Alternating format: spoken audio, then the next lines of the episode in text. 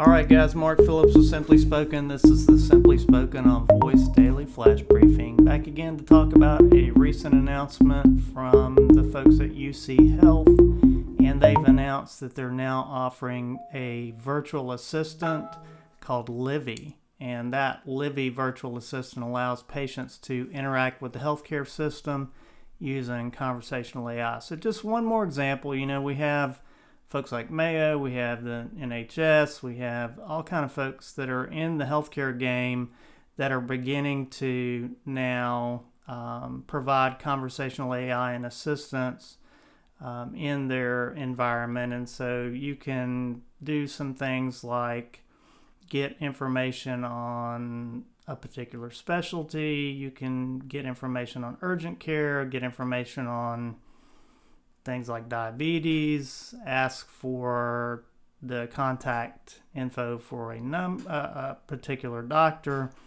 They're talking about integrating it with their Epic uh, electronic health record. And so it's just one more example of a healthcare organization using voice to provide um, conversational experiences for their customers. So that is um, pretty cool stuff.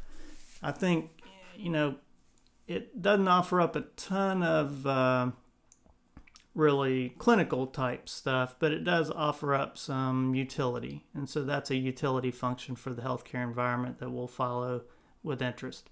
Okay, guys, this is Mark Phillips with Simply Spoken. This is the Simply Spoken on Voice Daily Flash Briefing. Back again tomorrow. Thanks, guys.